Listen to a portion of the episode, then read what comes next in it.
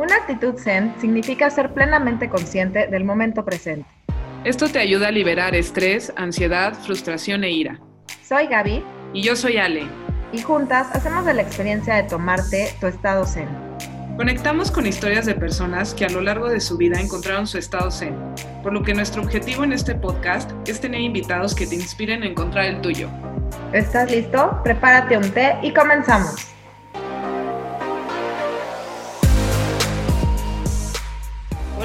De Tu Estado Zen, bienvenidos a un episodio más. Muchas gracias por acompañarnos. Nos tardamos para arrancar este año, pero bueno, estamos aquí con, con muchos temas y, y, muchos invitados especiales que les van a gustar mucho. Eh, este mes, como saben, es muy, muy importante para nosotros las mujeres porque celebramos el 8 de marzo el Día Internacional de la Mujer. Y para México es un día importante ya que está haciendo una lucha más que un festejo para todas nosotras por la situación que estamos viviendo de, violencia, ¿no? Entonces, pues bueno, Gaby, ¿a quién tenemos el día de hoy? Eh, yo estoy muy agradecida porque tenemos una súper invitada. Ella es una amiga mía, es una amiga que yo conocí en mi época de juventud en la fiesta. Y eh, la verdad es que nos divertimos mucho, la pasamos bomba. Y es una niña que quiero mucho y que agradezco mucho que venga a este programa a abrir su corazón y a platicarnos un poquito de su historia. Ella se llama Alejandra Trejo. Y bueno, les platico un poquito de Ale. Ale estudió comunicación en la Ibero, después estudió conducción en tele en Barcelona y tiene un diplomado en administración. Pero hoy no viene a platicarnos nada de estos temas. Ale viene a abrirnos su corazón. Eh, bienvenida, Ale. Muchas gracias por aceptar nuestra invitación al programa. Yo feliz, mi Gaby. ¿Cómo están? Feliz, feliz de ser su primera invitada aquí. Muchísimas gracias. Ay, Ale, pues qué buena onda que, que aceptaste. Y eh, para empezar esta plática, Ale, hubo algo que a mí me dejó como muy marcada de tu historia. Y fue una vez que yo estaba viendo mi Facebook muy casual y de repente te vi transmitiendo en vivo. Y me acuerdo perfecto esa imagen porque sí la tengo muy grabada estabas desesperada, estabas llorando y estabas pidiendo ayuda. Y a mí me encantaría que para poder empezar con este tema, que como Ale lo mencionó, es el tema de la violencia hacia la mujer y todo esto que está ocurriendo hoy, tanto en México como en el mundo, porque es, mundial este problema, me encantaría que nos platicaras un poquito de qué fue lo que te orilló a hacer ese live o qué fue lo que te llevó a pedir ayuda a esa situación en la que tú estabas desesperada, estabas llorando y estabas pidiendo la ayuda a todos tus amigos y a toda tu familia y a toda la gente que te estaba siguiendo en Facebook. Yo me imagino que fue un momento muy difícil para ti dar ese paso. Y entonces quiero que nos platiques un poco qué fue lo que te llevó ahí o, por qué pasó ese, ese momento. Bueno, te lo voy a resumir porque digo, fueron tres años. Eh, yo viví una, una relación de violencia doméstica o relación intrafamiliar, como también le dicen aquí en México. Eh, yo conocí a esta persona en el 2015, a principios del 2015 y terminé hasta 2017. Justamente la fecha que tú dices de este video fue el 13 de noviembre. Me acuerdo perfecto. Y bueno, yo viví violencia eh, doméstica viví, hay diferentes tipos de violencia porque todo el mundo habla de la física, que si te golpeó, que no te golpeó, pero bueno, yo lo, lo que viví fue la violencia emocional, emoción, eh, violencia financiera, económica y sexual. Entonces, bueno, fue un tema ahí medio extraño porque obviamente pues yo estaba muy habituada a una relación tóxica, pero una cosa es una relación tóxica que cualquiera a lo mejor la tuvimos en nuestras vidas, el 90% de las mujeres, al menos las mexicanas y las latinoamericanas, eso sí he de decirlo. Pero de eso a violencia, digo, a relaciones tóxicas, a que ya terminen violencia, bueno, van una junto con la otra, ¿no? Pero hay un momento donde no encuentra uno como una, un límite y ya te cruzaste esa rayita, ¿no? Entonces, bueno, mi, historia fue mucho de eso. Desde el noviazgo era nefasto y yo no sé por qué aguanté tanto. Bueno, sí sé, hay muchas cosas y muchos factores que, intervienen en esto, pero bueno, aguanté mucho espantosa, pero yo estaba ya aferrada, ¿no?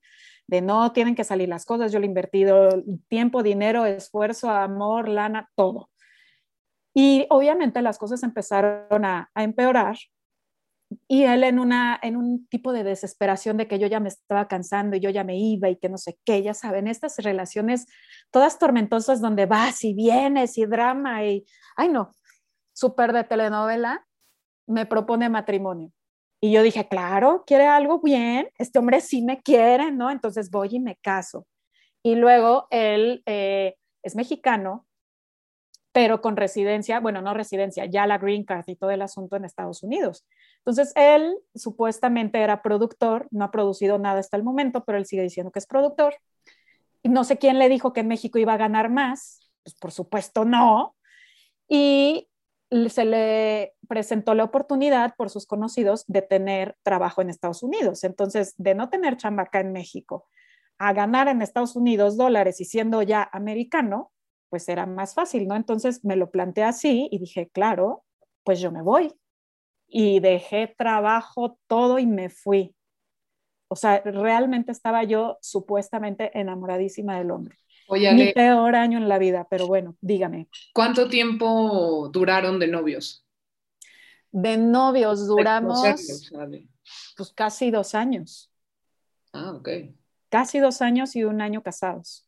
Bueno, juntos legalmente más, pero ya no estoy tomando esa parte de separación, ya sabes.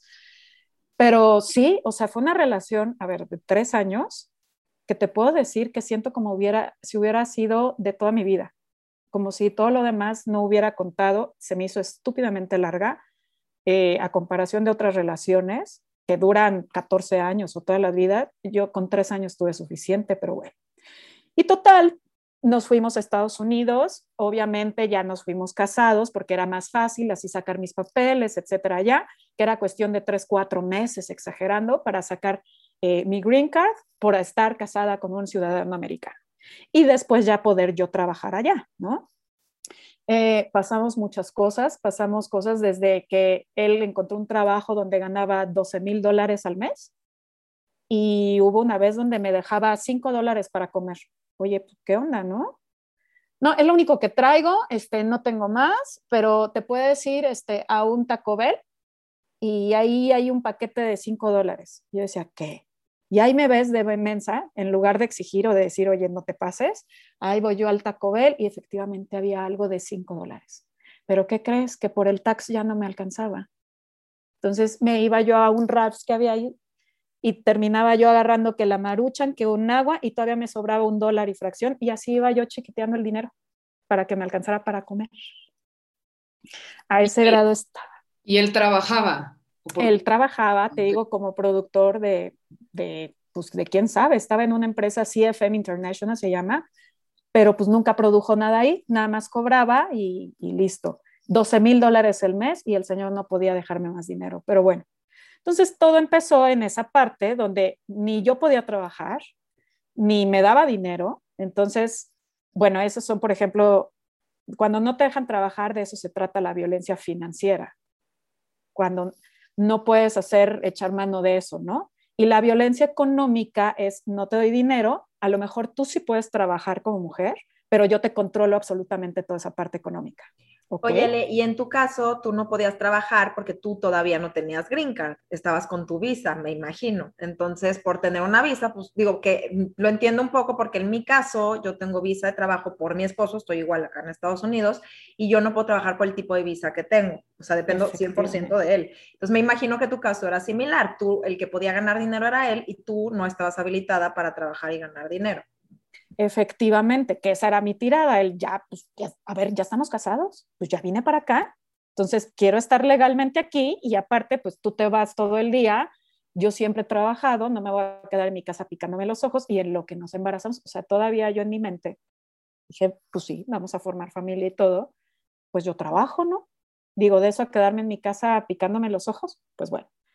Pues total, pasó el tiempo, eh, yo estaba segura que él me ponía el cuerno con su ex esposa, porque allá estaba la ex esposa, con tres hijos, los cuales yo bastante seguido cuidaba en la casa y tenía detalles la señora como de que quería leerme la cartilla y decir a qué hora tenía yo que pasar por los niños y cosas de ese estilo que dije yo, pero a mí son, o sea, a mí, ¿yo qué no? me mandaba ropa para que yo se la lavara porque no le había dado tiempo a la señora este, en una maleta y sí, entonces, bueno. Cierto, sí. Una tipaza la mujer, ¿no? Muy empática la señora. Pero bueno, no importa. Entonces, bueno, son detalles donde pues, pues pasaron. Supuestamente habíamos pagado un, un abogado para que metiera todos mis papeles y él me dijo que sí, que ya estaba pagado, que ya estaba todo listo, pero o sea, el tiempo empezó a correr, a correr, a correr y, nada más no llegaban mis papeles. Una amiga me dijo, qué raro, porque desde tú que entregaste todo, te debieron de haber dado un folio y ya, no es que te llegue el folio 10 meses después. O qué raro y no sé qué. Bueno, conseguí el teléfono de este abogado que supuestamente estaba viendo eso. Se me pasó el tiempo, mi, mi permiso había vencido y mi ex marido continúa diciendo, pues no importa, o sea, está en trámite, entonces tú tranquila, mientras esté en trámite no pasa nada. Ah, bueno, ok. Le hablé al, al, abogado y me dijo, sí, efectivamente, este, tengo aquí todos tus papeles, pero no moví nada porque tu marido no me pagó. Oh, sorpresa, soy ilegal, ¿no? Y tú todo este tiempo pensando que él había metido y que estabas esperando. Ay, no, eh, pues Gaby, ¿por qué iba yo a desconfiar de mi marido? Es tu esposo, como por qué vas a dudar, por supuesto. No, y, y, en cosas tan delicadas. El señor también me dijo que tenía Parkinson y cada vez que en México, por ejemplo, le daba supuestamente disquinesias sobre disquinesias, me hablaba, casualmente siempre entre tres y cuatro, yo ahí iba y, y pedía yo en el trabajo permiso para salirme temprano porque el señor supuestamente no podía ni comer, no podía ni con la cuchara y este, y hasta me decían, qué rara, pues tan chiquita y con alguien con tantos problemas, pues, pero ¿por qué? Yo, pues bueno, le dio bien chavito, ¿no? O sea, ¿por qué voy a pensar que mi marido va a fingir una enfermedad de ese calibre, ¿no? Oye, ¿cuántos años tenía él, Ale? Él me lleva siete años, tiene 47. Okay. Ay, ya dije mi edad. Bueno, no importa. Pero pero pues yo que voy a estar pensando en esas cosas, ¿no? Y total, él empezó a tomar, siempre tomaba y se ponía fatal y eran, bueno, eran amenazas, eran gritos de vete, me ponía el cuerno, o sea, eran mil cosas que yo ya estaba harta. Para no hacerles el cuento largo, al final yo le pedí el divorcio quién sabe cuántas veces. Para todo me decía que sí, pero no cuándo, porque finalmente, pues hasta para el boleto necesitaba yo que me pagara. La mitad de la casa era mía eh, yo también lo que esperaba pues era que me devolviera todo o que me lo comprara y pues decir, ya me regreso yo a México, pero pues con algo, ¿no? no o sea, equitativo el asunto, pues jamás, nunca. Oye, Puras largas. ¿Y tu familia? Mi familia no lo quería, ¿sabes qué? Que esa es una constante. Eh, la familia y los amigos cercanos se dan cuenta que no estás bien, que no eres tú así, que te están limitando, que y ya lo empiezas a, platicar con los demás y los demás no entienden la dinámica de estas relaciones.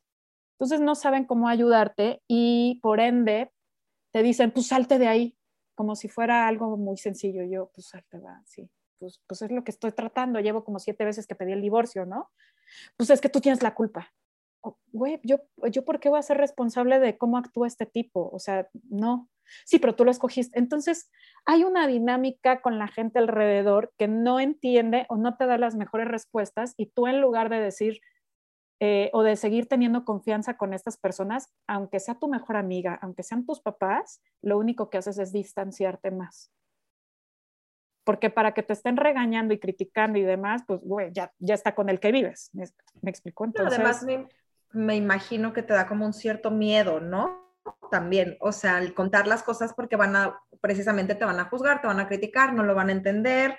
De alguna manera yo creo que a muchas personas, no sé si esto te habrá pasado a ti, pero a lo mejor les influye un poco el qué dirán, ¿no? El, o sea, tú estás feliz, ¿no? Allá supuestamente y al llegar y decirle a la gente, oye, pues es que el tipo me maltrata, no me da de comer, no me da dinero, pues a lo mejor te daba también como cosita platicarle a la gente, ¿no? Me imagino que han de pasar muchos factores alrededor que, que no te hacen hablar o que hacen que te quedes callada un tiempo. Fíjate que en mi caso, eh, yo soy una mexicana muy rara, a mí el que dirán me da igual. Entonces, yo cuando lo, lo externaba, era más criticada. Entonces, decidí no por miedo no, al que dirán, sino porque ya me cansaba. O sea, era desgaste emocional en mi casa y desgaste emocional fuera de casa. Entonces, sí, era como de ya ¿no? O sea, caes en ese círculo como de el Pedro y el lobo, ¿no? De les digo, no me creen, sí, qué difícil. No, no y te, terminas peleando, te terminas peleando con la gente, no me estás entendiendo, claro que sí, es que tú, entonces optas por, mejor no digo nada, y eso es lo que nos pasa a muchas de las mujeres que, que pasamos por estas, este tipo de situaciones. O sea, es tan criticado y tan juzgado y, y demás que dices, ya, mejor me quedo callada y me evito más problemas. ¿No? Entonces, eh, ese es un tema. Total, para no hacerles el cuento largo, las cosas fueron de mal en peor y un día me amenaza de muerte y de Entonces, así. y le valía gorro y él decía que no estaba mal, que estaba borracho y que todo el mundo amenaza. Pero de eso a que lo hiciera, decía, para esto también en el Inter me embaracé y me hizo abortarlo. Mucha gente dirá, pues, ¿cómo? ¿Por qué? A ver, es una lucha de poder, o sea, en una relación de este calibre siempre es una lucha de poder. Y uno cree que tiene control y, sobre uno mismo. Y la verdad es que no. Realmente tu vida entera depende de la otra persona. A mí por eso me han criticado enormemente, pero también digo, a ver, ¿tú crees que en mi sano juicio yo hubiera perdido a mi bebé? O sea, a ver, jamás en la vida. Esa es una de las cosas que a mí me, ha costado mucho y que lo puedo ya platicar abiertamente, porque no soy la única, ¿no? Y bueno, al final eh, le levanté orden de restricción por todas estas situaciones, fui por la orden de restricción, eh, por supuesto, no encontré abogado que me ayudase porque en Estados Unidos la ayuda eh, gratuita únicamente es para, o era en ese entonces, ahora no sé, para mujeres con hijos y yo pues no traía ni hijos ni dinero para pagar a nadie, entonces me representé sola. Saqué la orden de restricción temporal y cuando me la dieron, para mi sorpresa, me dijeron, ok, aquí está su orden de restricción, mire, se lo voy a enseñar. Perfecto, aquí vienen los dos delitos. Dije, ¿cuáles dos delitos? Y según yo nada más era violencia doméstica. Y me dicen, no, también es trata de blancas. Yo, ¿what? Sí, sí, sí, a ver, no es lo mismo prostitución que trata de blancas usted no la prostituyen, pero usted la trajeron con engaños. El no tener un seguro médico en Estados Unidos es multa y hasta delito. Y tampoco la tienen con sus papeles y la tienen aquí en contra de su voluntad. Usted está diciendo que lleva meses tratando de regresar a su país y no puede. Eso es trata de blancas. Y yo dije, ¿en qué demonios me metí? No, y además, o sea, es una palabra muy fuerte, ¿no? O sea, Suena fuerte. sí, claro. Tú te imaginas y no me había dado cuenta. películas dramáticas, ¿no? De, trata de, blancas que se llevan a Asia y las prostituyen después y todo el show. Qué fuerte, Ale. Sí, pero pues es que esa es la cuestión, que nos encasillamos en lo que veo en las películas, ¿no? ¿Cuántas mujeres no se han ido así a seguir al hombre sin papeles a otro lugar donde les prometieron mil cosas y ahí las tienen y por miedo no que no te caigan y me deporten, me hagan, me separen de mis hijos, bla, bla, ahí se quedan. Eso es trata de blancas. O sea, no nos tenemos que ir a la película donde prostituyen gente en Asia o algo así. Sí, 100%. Entonces, pues bueno, obviamente me fue fatal en corte. Eh, no, no supe yo, a ver, empezando por el inglés, ¿no? No es lo mismo hablar inglés X normal, hablar inglés legal y luego, pues el sistema este, americano es totalmente diferente. Él sí metió abogado pagado por su ex, de hecho se regresó a vivir con ella, etcétera, con el pretexto de los hijos, ¿eh? no importa. Eh, lo digo esto como por poner en, perspectiva la empatía de la señora siendo mujer, ¿no? Pero bueno, y, y bueno, el chiste es de que me alargó el proceso para la orden de restricción y su abogada, mujer también, me dijo, si quieres que te levantemos esto y esto no se alargue de seis meses a dos años, porque tú ya no vas a tener dónde vivir y te vamos a sacar del departamento donde estás, fírmame de que le levantas la orden de restricción y te damos el dinero que el señor te debe y ya te vas. Le dije, va, perfecto, yo lo firmo. ¿Cómo, a mí, ¿cómo me garantizas tú que yo ahorita regresando después de haberte firmado, llego al departamento y el señor no llega y de lo enojado que está por la orden de restricción y demás, no me pega. A eso no te lo puedo garantizar, eso sí. Pues, pero si te pasa, habla al 911. dije, obviamente no te voy a firmar. ¿no? O sea, son de esas tonterías que yo no he entendido y que digo, podemos ser del mismo género y nada más, o no hay empatía, no, me queda claro que no la hay, o te mueve más el dinero o yo no sé qué pasa. Eh, no se la levanté y ahí fui donde me desesperé muchísimo porque dije, ya me quiero ir, ya me quiero ir. Y, ya no sabía yo para dónde jalar, nadie me ayudaba y fue como el momento donde dije, ya si la, la ley no me está protegiendo tampoco, donde nada más me están alargando todo esto y yo no puedo pagar un abogado y yo no puedo hacer las cosas yo sola, dije, voy a, voy a subir eh, un video a Facebook pidiendo ayuda y exponiendo a este señor, principalmente por mi seguridad, que nadie me la estaba garantizando. En el consulado mexicano fui, pedí ayuda, me dijeron que no había presupuesto para ayuda legal eh, y me dijeron, nada más te podemos ayudar con la visa VAGUA. Y yo, ¿esa cuál es? No, pues que por violencia doméstica tú la puedes sacar sin necesidad de que él sea tu, tu sponsor. Ah, ok, y luego la saco y, no, pues ya regulariza su estado y ya es ilegal. le dije, ¿y mi seguridad? Ah, no, eso sí, pues usted hágale como quiera y mientras sale, pues yo le recomiendo trabajar como todos los demás.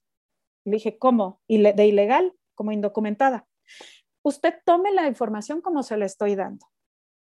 Así me dijo. Qué frustración y qué desesperación con ganas de cachetear a todos los que estaban enfrente. Qué cosa tan horrible. Imagínate que eso te diga la mera mera de, de abogadas del consulado mexicano en Los Ángeles. Qué horror. Entonces, bueno, salí de ahí enojadísima, nadie me ayuda y fue cuando me decidí a hacer el Facebook Live, donde pedí ayuda y sobre todo hice responsable a mi exmarido, subí foto, dije su nombre, la gente como que se sorprendió mucho. Eh, me tocó de que ese año 2017 fue uno de los años más fuertes del movimiento Me Too en Estados Unidos. Y habían salido, no sé si recuerdan, Salma Hayek y Carla Souza. Y las criticaron y se, o sea, pobrecitas les fue fatal que porque no habían denunciado, que porque no presentaban pruebas, porque hablaban hasta ahora, bla, bla, bla, bla. Y yo, o sea, yo era la única mortal mexicana que había abierto la boca y que le valió gorro sacar eso.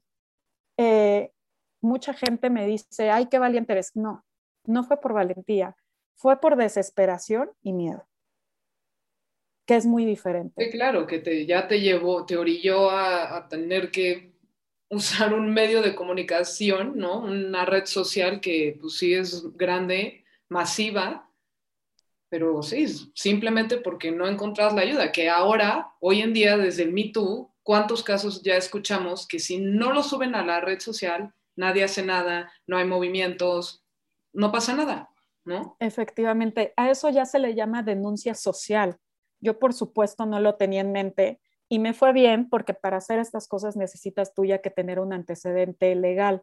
Entonces, yo sin proponérmelo ni nada, obviamente yo ya traía lo de la orden de restricción. Entonces, de alguna manera era como de yo ya avisé, pero nadie me está pelando. Entonces, a mí esto me sirve de antecedente y es público ya. Y el hecho de que lo hagas público, pues ya es otro boleto. Entonces, ahí sí, pues lo abrí, me cayó muchísima ayuda.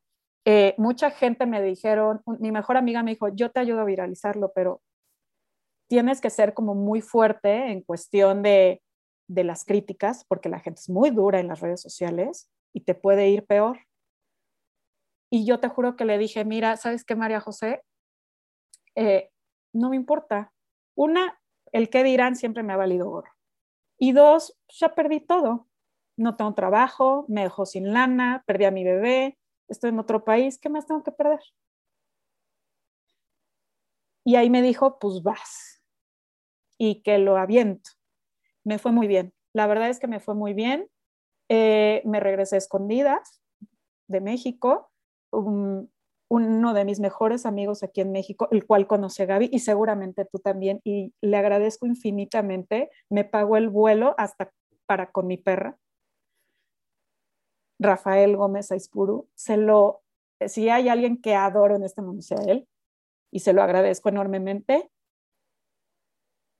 Y ya así regresé. Entonces, pues bueno, regresé, tuve un año muy complicado. La gente dice, ya lo más este, fuerte, ya lo pasaste, ya te separaste.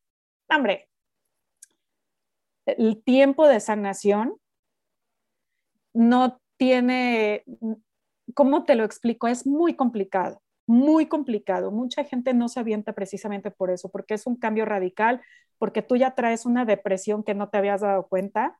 Yo me acuerdo que dormía y ya no tenía al tipo al lado. Soñaba yo con él y que me perseguía. Yo llegué a México pesando 10 kilos menos y mira que soy un pedacito de gente, o sea, y la gente, yo me acuerdo mi papá cuando me vio en el aeropuerto se puso a llorar porque ha de haber dicho que le hicieron. Yo no me había dado cuenta, vaya, yo me veía al espejo diario y no me había dado cuenta de qué tan fregada me veía, demacrada, flaquísima, no me quedaba la ropa. Por supuesto, tú crees que si no me compraba comida, me compraba ropa, pues no. Entonces, bueno, me veía yo una cosa terrible y varios amigos míos me vieron y me dijeron, ¿qué te pasó? ¿Qué te hicieron? ¿O qué te dejaste hacer? Y yo, pues, creo que todo.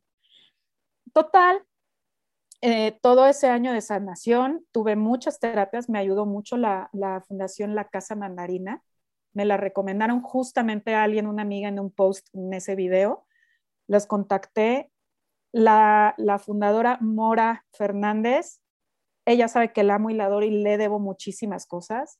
Me ayudaron con eh, con ayuda legal para poder poner orden de restricción aquí, porque finalmente el hombre también es de aquí, obviamente sabía dónde me iba a quedar y toda la familia, el resto de la familia vive aquí.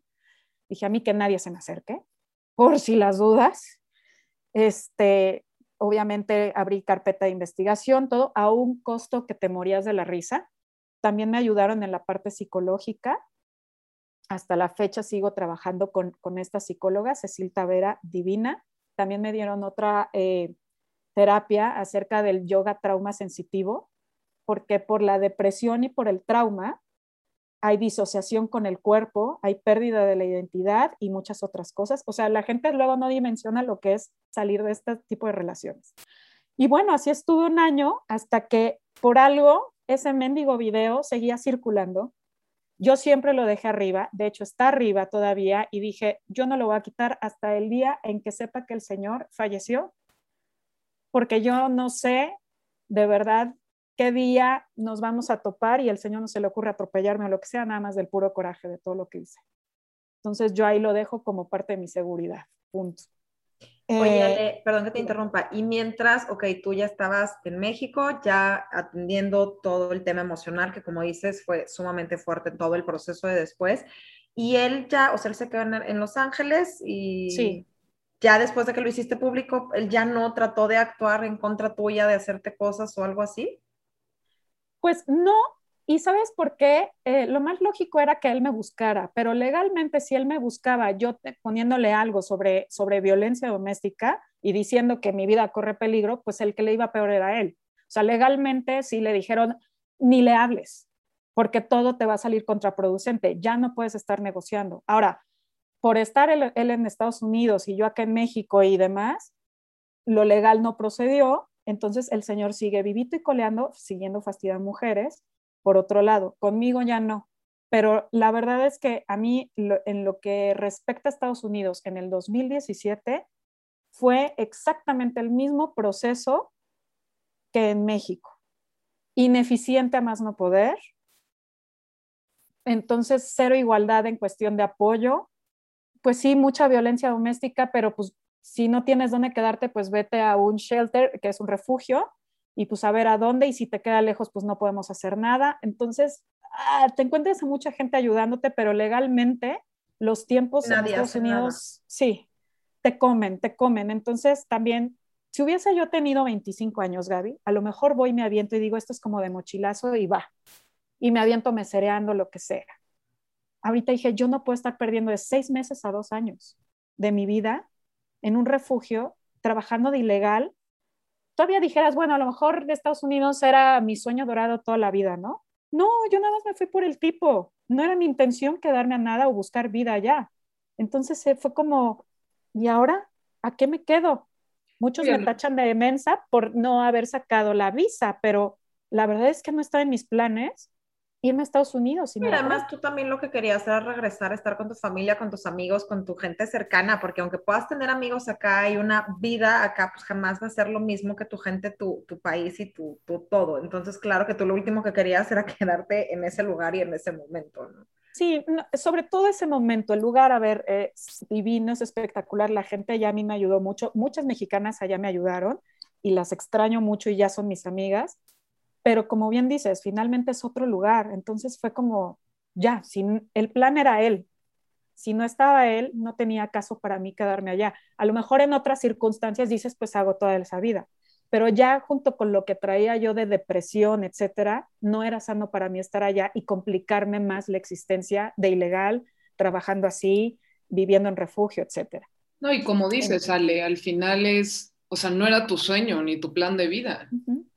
O sea, literal dejaste todo por él y al darte cuenta que fue pues un cierto fracaso, o, no sé cómo lo llames ahora, pues como por qué te ibas a quedar en un lugar que justo te recuerda algo horrible, ¿no?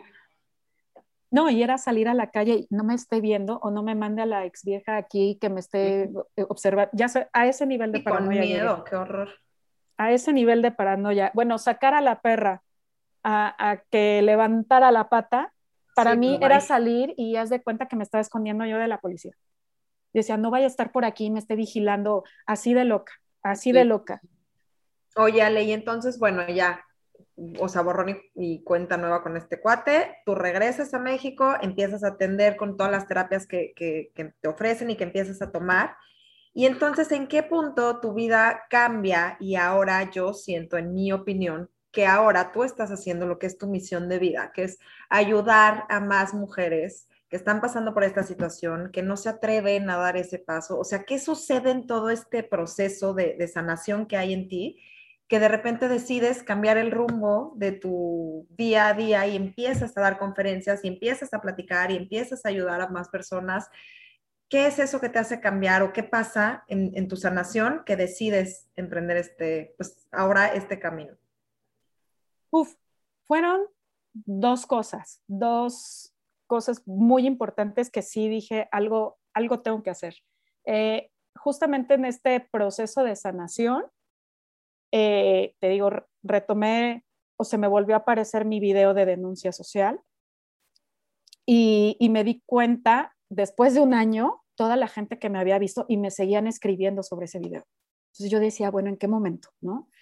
Y, y ahí me di cuenta que, que sí me habían escuchado y que sí me habían buscado y que gente que ni me conocía, espero que estés muy, o sea, me seguían inscribiendo. Yo decía, bueno, ¿qué es esto? Entonces también me lo agarré yo de terapia, dije, bueno, eh, hay muchas, o debe de haber muchas como yo, porque muchas también me escribieron ahí y me decían, a mí me pasa lo mismo. Decía, ¿en qué momento, no?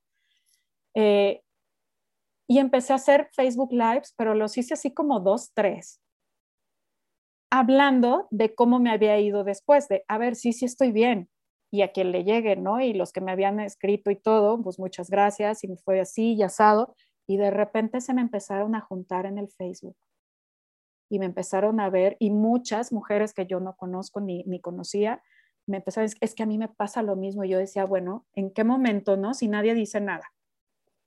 Entonces, de pronto me seguían preguntando dudas de qué hacer, qué me había servido a mí. Entonces dije, claro, esto sirve de mucha ayuda, porque si me dicen, oye, voy al consulado mexicano, ¿tú crees que yo les dije, vayan a perder el tiempo ahí? Por supuesto que no. Entonces, dejen de, de sentirse peor, de perder tiempo de, de, ir hasta allá todo un día para que salgan peor de, bajoneadas, ¿no? Entonces empecé yo a decir qué me había funcionado y qué no, cómo me la había pasado, cómo lo estaba yo sanando y la gente se empezó a identificar mucho conmigo y me empezaban a escribir y a compartir mis videos. Y bueno, esa es una. La otra es que cuando yo estuve en Estados Unidos, digo que conocí muchas mujeres y sobre todo mexicanas casadas con estadounidenses que me ayudaron me ayudaron y se metieron y sin conocerme y sin conocerlo él realmente, pues cómo era, ¿no? Entonces, la verdad es que se la rifaron y yo estoy eternamente agradecida con ellas porque sin conocerme realmente y ver dónde se metían, se aventaron desde comprarme comida, desde el súper, de te tengo que llevar, te voy a llevar al aeropuerto, yo te cuido a la perra, yo te cuido acá, yo te llevo a la... No, no. ¿Qué dije yo? no puedo creer que el día que más necesité ayuda, me cayó del cielo. Estaba yo sola allá y me cayó del cielo. Entonces dije, si ellas hicieron eso por mí, yo puedo una de mis mejores amigas un día me habló y me dijo que, que una prima política suya estaba pasando por algo similar y que se había ido hasta de México. dijo, por favor, no sé cómo ayudarle y tú pasaste por eso también, necesito que hables con ella. Al final yo hablaba con ella, platicaba con ella y después de varios meses ella regresó, me dijo, me ayudaste muchísimo, le pasé los datos de mi abogada, empecé yo a platicar mucho con ella, bla, bla. Y cuando la vi, la conocí como ocho o diez meses después, así. Me trajo un regalito y me dijo, te traigo un espejo, ya saben, de los de bolsillo. Me dice, toma este espejito. Yo sé que no es mucho, pero yo quiero que lo traigas siempre en tu bolsa y el día que lo abras, veas a la persona que me ayudó y por la cual estoy aquí. Y yo, bueno, chillé como loca y dije, no lo puedo creer. O sea, sin querer, yo me estaba sanando con ella porque era alguien que hablaba mi mismo idioma y nos entendíamos. Y de pronto no me había dado cuenta que ese acompañamiento le había ayudado tanto. Entonces esas cosas dije, no, por supuesto, yo tengo que hacer lo mismo. No me importa si no las conozco. Lo voy a hacer porque no me cuesta nada y porque moralmente estoy obligada a hacerlo si, si lo hicieron conmigo. Entonces de ahí empecé y ya en Facebook me sigue muchísima gente, digo, muchísima de acuerdo al tema, ¿no? Porque mucha gente no le gusta hablar de este tema, todavía le parece algo horrible. Pero en Facebook tengo 3.000 y fracción de seguidores. En Instagram tengo 33.000 y fracción que yo digo, ¿en qué momento? En YouTube he tenido más de 83.000 vistas de todo lo que he hecho, que ya ha sido con gente invitada, gente invitada alias mis psicólogas, este, gente que yo conozco y que yo apruebo y que digo, los, o sea, vale la pena exponer sus casos y decir en qué nos pueden ayudar, porque me consta que sí ayudan, ¿no? Entonces, Oye, Eli, de toda esta experiencia que tú tienes, como para la gente que nos está escuchando, seguramente hay muchas personas que se están identificando con, pues, con tu historia. Yo siento que las personas conectan con historias. Y como ¿cuáles son los focos rojos o qué es lo que tú le dices a las personas que deben de así como que poner ojo? Porque a veces no te das cuenta como tú dices, ¿no? O sea, tratas de justificar, tratas de perdonar por amor, por tu relación, porque cómo vas a salir.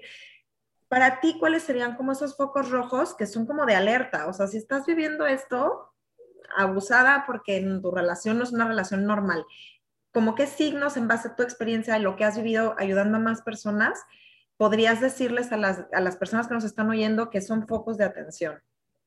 Uy, hay muchísimos, Gaby. Mira, por ejemplo, eh, todo este tipo de, personas que los llaman, vaya, agresores, todos en un principio son estúpidamente encantadores. Encantadores, pero se desviven y tú dices, Dios mío, ¿de dónde salió este hombre? A ver, tanta belleza no puede ser. Entonces, dense el tiempo para conocer a la gente no de entrada digas, Dios mío, es que como lo pedí así de llegó. No, no, no, no es casualidad. O sea, realmente se desviven por atenderte y es donde tienes que dar tiempo a ver si realmente es constante o, pues nada más es como para que uno caiga. Ahora, esto normalmente lo hacen con personas que son sumamente empáticas, que nunca va a pensar, van a pensar mal de ellos, que no van a estar dudando de la palabra, que no vas a decir, ah, me dijo Parkinson, pues no le voy a creer al contrario, los vas a querer ayudar y estar ahí. Entonces se hace una mezcla de yo te necesito con el yo te ayudo, yo te resuelvo, yo todo. Esa es una. Dos, dicen muchas mentiras. Justamente por eso hay que tomarse el tiempo, porque hay muchas cosas que no dicen verdaderamente o ellos se autoelogian y, se venden como soy lo máximo, que es como de, mm, primero tengo que checar si de verdad es lo máximo, si de verdad conoce a quien dice, si de verdad se lleva tan bien con esas personas como dice. Ver a la familia también es súper importante. Cómo se llevan con la familia, cómo se expresan de los papás, si hubo abandono de los papás.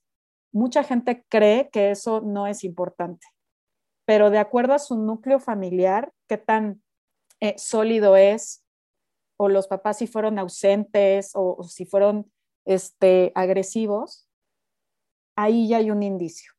O sea, lamentablemente. Hay quien toma un camino de quiero ser buena persona y hay quien se vuelve igual o más agresivo. Eh, por ejemplo, a ver, otro, otro foco rojo, poner límites. Por ejemplo, Este es muy fácil. Vas a cenar a algún lado con esta persona. Fíjense cómo tratan a los meseros. Una cosa es ordenar, otra cosa es pedir, dar gracias, si los voltean a ver o nada más los ningunean, si quieren quedar bien o no. ¿Cómo trata a las demás personas? No nada más a ti, porque a ti te digo, puede ser mucho como de yo a ti te adulo y demás, pero todos los demás son unos estúpidos. Y eso lo hacen muy seguido. Y te das cuenta en esas pequeñas muestras de, de amabilidad, cómo son empáticos con los demás. ¿Ok? ¿Qué otra? Porque tienen, bueno, normalmente son eh, personas muy derrochadoras de dinero o muy mal administradas y casualmente tú les vas a servir para eso. Casualmente. No pasa su tarjeta, casualmente se les olvida el dinero. Son relaciones donde la otra persona a ti no es que te quiera, es que te utiliza y, y le sirves.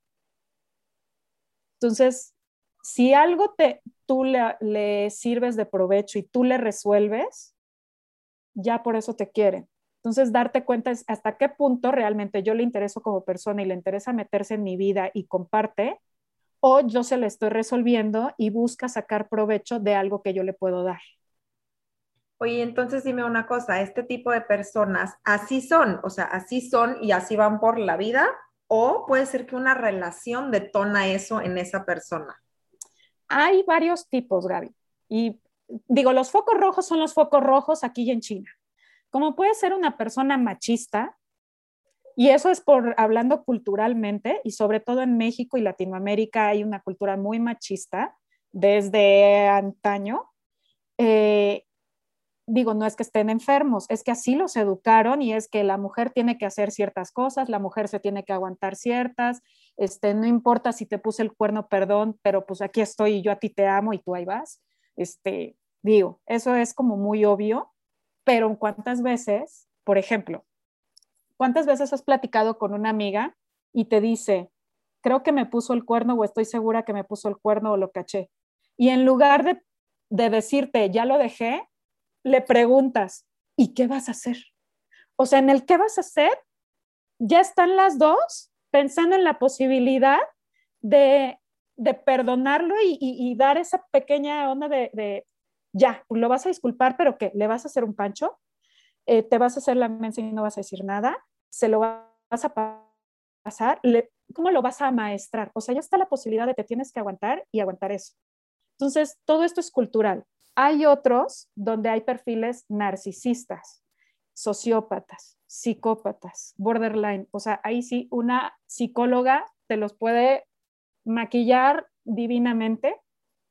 Eh, digo, pueden ver muchas series en Netflix. Está la de Dirty John, está la de You, que es más como ficción, pero la de Dirty John, la mitad de todas las mentiras de lo que hacen y se sienten wow, de cómo lo tratan, eso es un narcisista o un sociópata, ahí lo pueden ver súper fácil. Eh, existen muchos perfiles, pero al final las acciones son lo mismo. A ti te va a dar igual si es un narcisista, si es machito, si a ti no te trata bien y a ti no te suena algo tan bien, mejor vaya a la primera. Porque somos muy dadas de, por ejemplo, eh, es que fulano me encanta, Juanito me encanta, pero tiene, hablan todos los amigos de que en la prepa salían del antro y se golpeaba con todo el mundo y ya sabes, y te morías de la risa y cuántas de esas anécdotas no tenemos, ¿no? De que se pelearon afuera de la fiesta y demás y suenan muy chistosos. Y ahí va uno y dice, bueno, pero ya pasó tiempo. ¿Dónde crees, Gaby, que si tiene normalizada la violencia desde entonces, hoy ya no la tiene?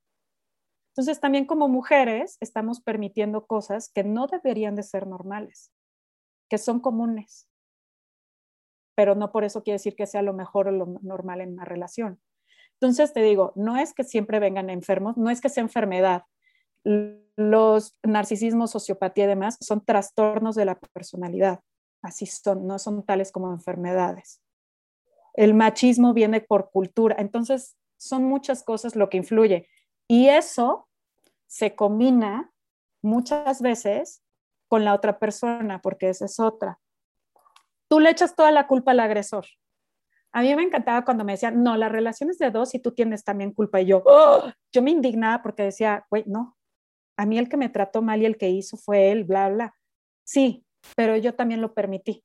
No es culpa, es responsabilidad.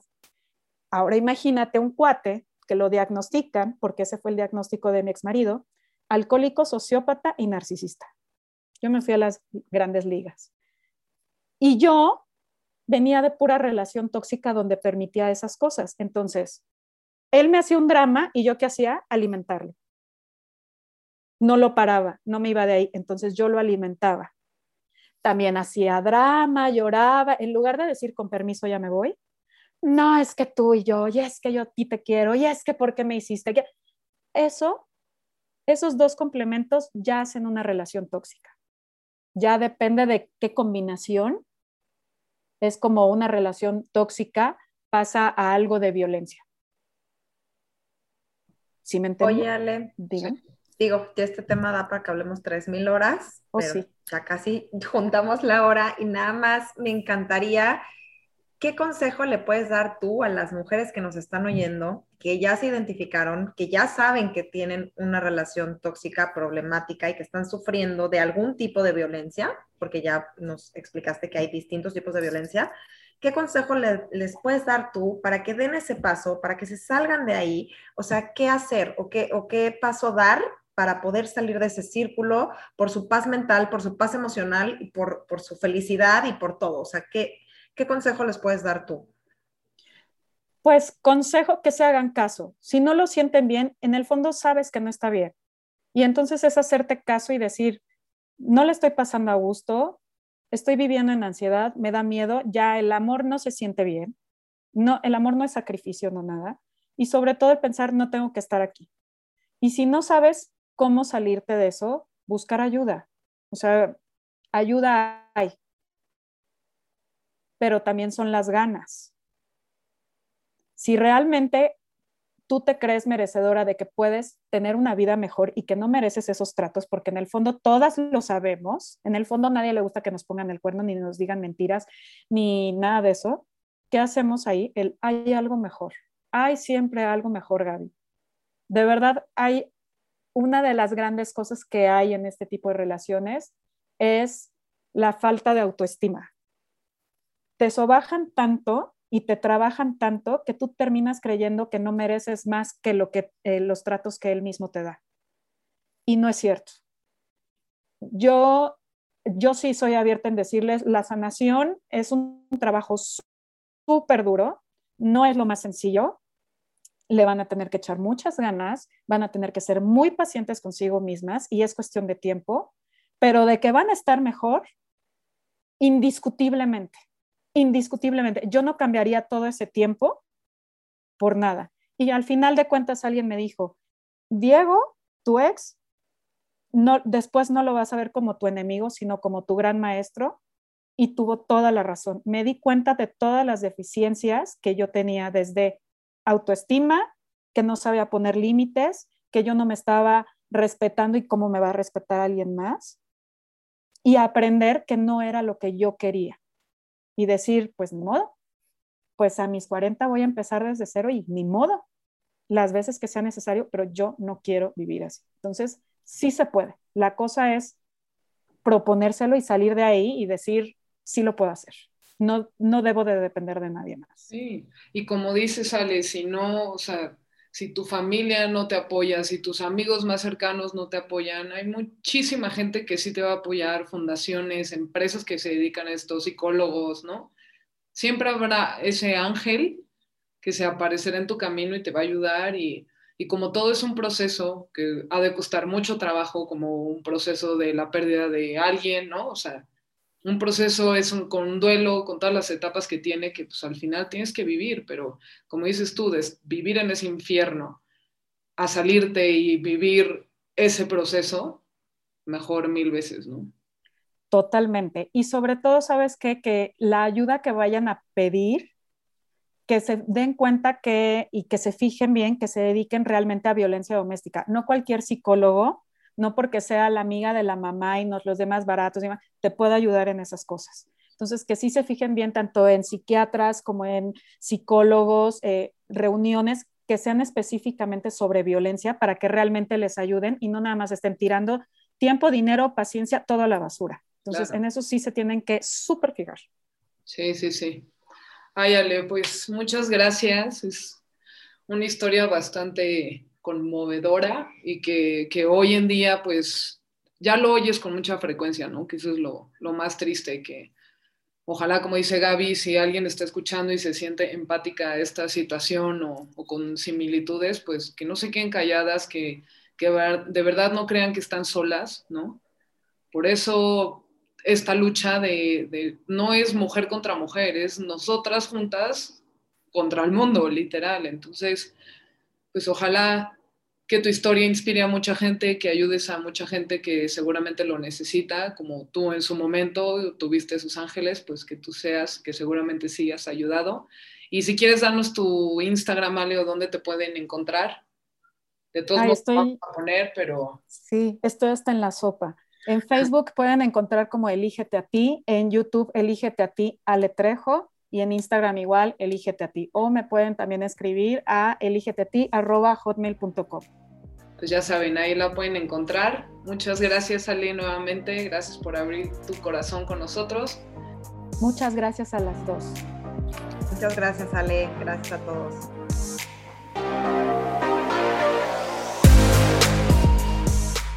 Gracias por haber estado con nosotras hoy en Tu Estado Zen Podcast. Síganos en nuestras redes sociales, en Facebook e Instagram como Tu Estado Zen y visita nuestra tienda online www.tuestadozen.com. Nos vemos en el próximo episodio. Namaste.